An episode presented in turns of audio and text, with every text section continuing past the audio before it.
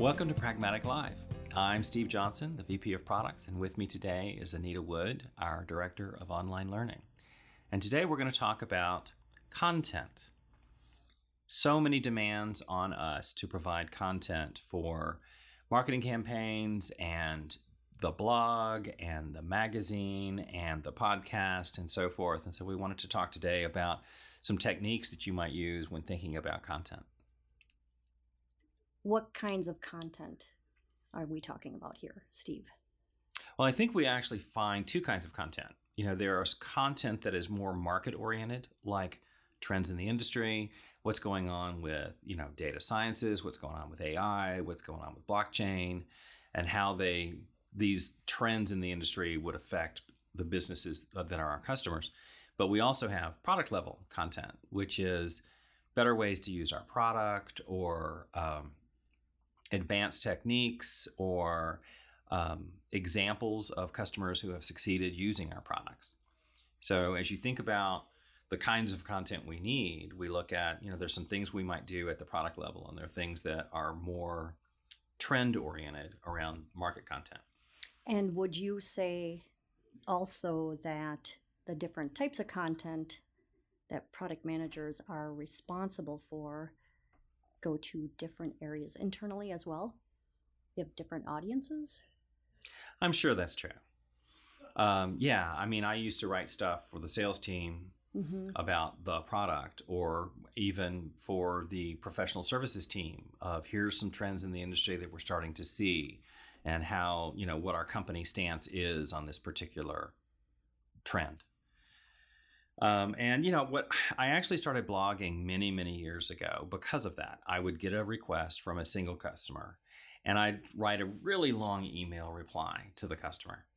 And then three weeks would go by, I'd get the same request from a different customer, and I'd rewrite the same email, you know, differently the second time, I guess. And then a month later, I get another request, and and finally, I went, wait a minute. I'm answering the same question again and again. Why don't I write it well once? Whether it's you know about the market or about the product let me go ahead and just you know write an article or create a blog post. And then thereafter i could just point people to the blog or i could just point people to the article hub. So you created basically a bank of information correct. that you could easily access? A bank. Correct.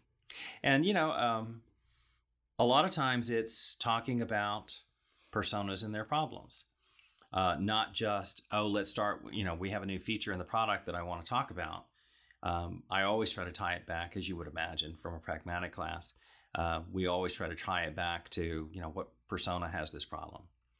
Um, I think that's a really good point.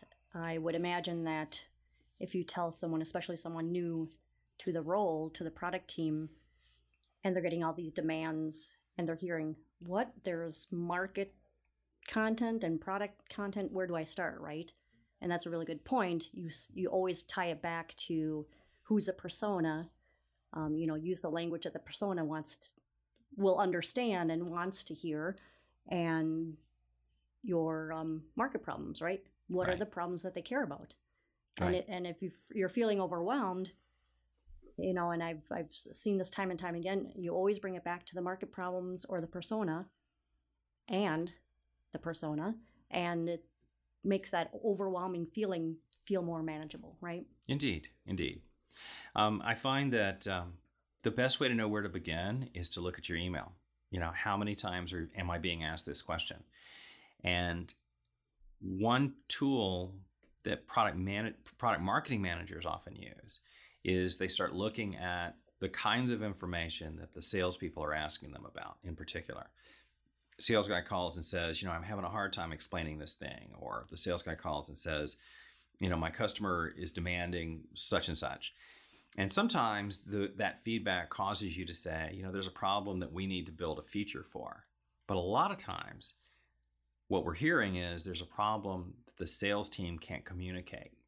And that's not to say the sales team is dropping the ball, it's to say, you know, we haven't equipped them with a tool right. or an article. Right.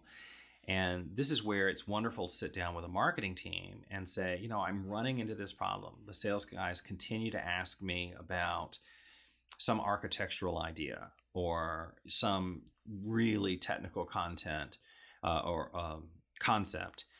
And what do you think we should do about that? And then, you know, the marketing team says, well, we're kind of expert in communication. We know how to communicate. Now that you've explained the problem you're trying to solve, we suggest that you do one of these things, you know, write an article, or maybe you create a video, or maybe we take the CTO and put him in front of a camera and have him describe the architectural decisions that were made.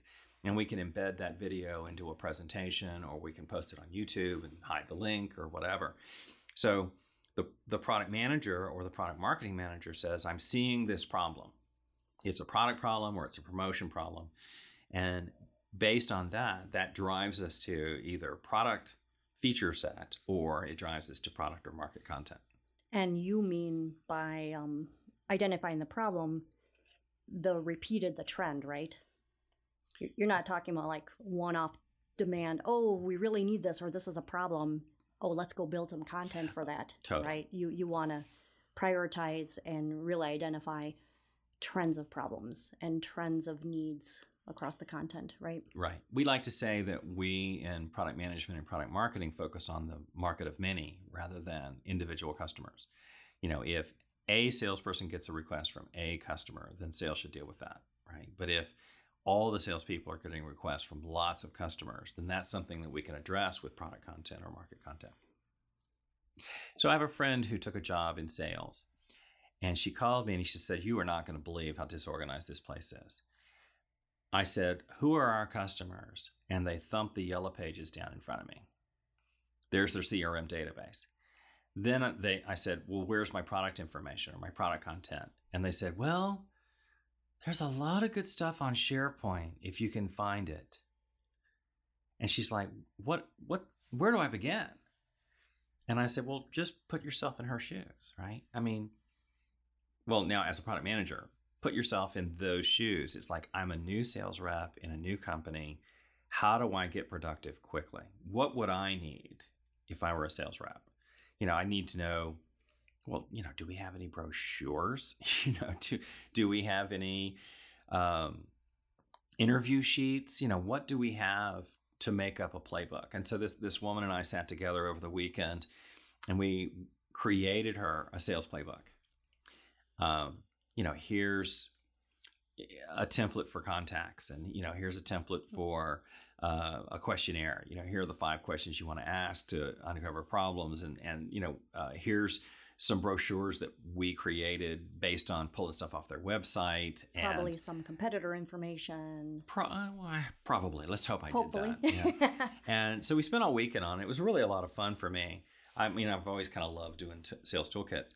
Uh, but anyway, we were all done she went back to the office on Monday and just opens up her book and starts working out of it. And, and the other sales team came over, the rest of the people in the sales team came over and said, Where is that and how can I get one? I mean, what is that? That's so cool. And, you know, in this particular organization, everybody was young and immature and didn't have a lot of experience in other companies. So they didn't know they were in a completely dysfunctional organization. But still, they're like, Can I get a copy of that? And, silly us, you know, we're like, sure, you know, we went over and photocopied it, and we should have said for ten percent of your commissions, we'll give you this this playbook, or you know, for a thousand dollars each or something. But it's just it is interesting if you say, you know, gosh, I'm at a new organization. They the sales team does a lot of stuff on the fly, or they don't have things really organized. Um, let's build them a playbook you know, and maybe it's sitting on SharePoint and maybe it's some app you have on your phone, and maybe, maybe we start with paper. I'm still a big believer in paper in the world of digital. Um, my view is you can't do anything through automation until you know how to do it on paper. So that's a way to begin with market content and product content is, you know, what would a sales guy realistically need to know? Here are some here are some questions that you could ask in an interrogatory to say, you know, what kinds of problems are you facing in your role as a persona? And, you know, if they say this problem, which we know they're going to say, you know, here's how you respond to that. And, you know, you don't necessarily go straight into selling, but it's like, oh, yeah, I've heard that a lot. And also, I've heard this other thing. And they're like, oh, wow, you really know my business.